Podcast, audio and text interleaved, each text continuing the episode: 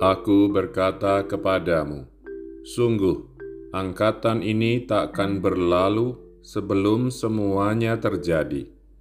Langit dan bumi akan berlalu, tetapi sabdaku takkan berlalu.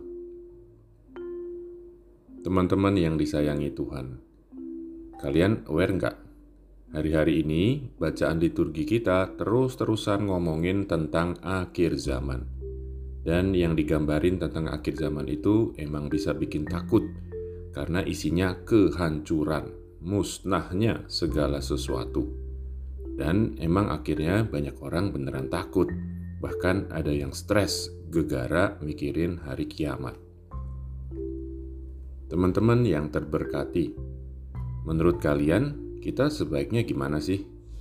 Kita perlu takut nggak kalau menurut saya sih bukan takut yang kita perluin. Kewaspadaan itu lebih penting dan kita perlukan. Yesus omong tentang kehancuran pada akhir zaman bukan untuk nakutin. Dia ngasih tahu apa yang bakal terjadi supaya kita dalam tanda kutip termotivasi untuk hidup lebih baik, hidup dalam kewaspadaan hidup yang membantu kita untuk bisa bertahan ketika akhir zaman datang, tidak musnah bersama segala sesuatu yang lain. Teman sahabat Yesus, tadi kita dengar Yesus bilang kalau langit dan bumi akan berlalu.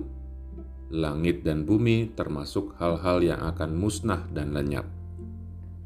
Yesus juga bilang kalau sabdanya takkan berlalu. Nah, menurut saya ini petunjuk buat kita supaya kita bisa hidup dalam kewaspadaan dan tetap bertahan waktu akhir zaman datang. Kita perlu berpegang pada sabdanya yang kekal dan takkan berlalu itu. Teman-teman kekasih Allah, kalian pasti tahu ini pesan sederhana yang udah berkali-kali disampaikan dan diulang lagi tapi tahu nggak, kenapa diulang-ulang begitu? Ya karena itu benar. Makanya jangan justru bosen, tapi berusaha melakukan dan menghayatinya. Di akhir zaman kita bakal ditanya sama Yesus, perbuatan baik apa yang udah kita lakuin buat dia?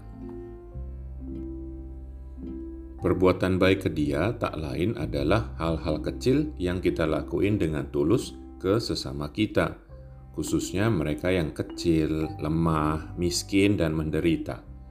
Untuk bisa ngelakuin semuanya, kita perlu belajar dari Yesus sendiri.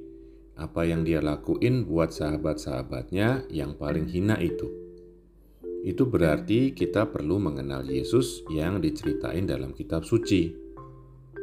Mantereman-tereman, kawanan pilihan Allah. Buat kalian yang masih males baca kitab suci, nih saya kasih satu motivasi lagi. Langit dan bumi akan berlalu, tapi sabda Yesus takkan berlalu. Kalau nggak mau ikutan musnah dan lenyap waktu akhir zaman, kalian perlu pegangan. Nah, ini ada pegangan yang mantap, kuat, takkan berlalu.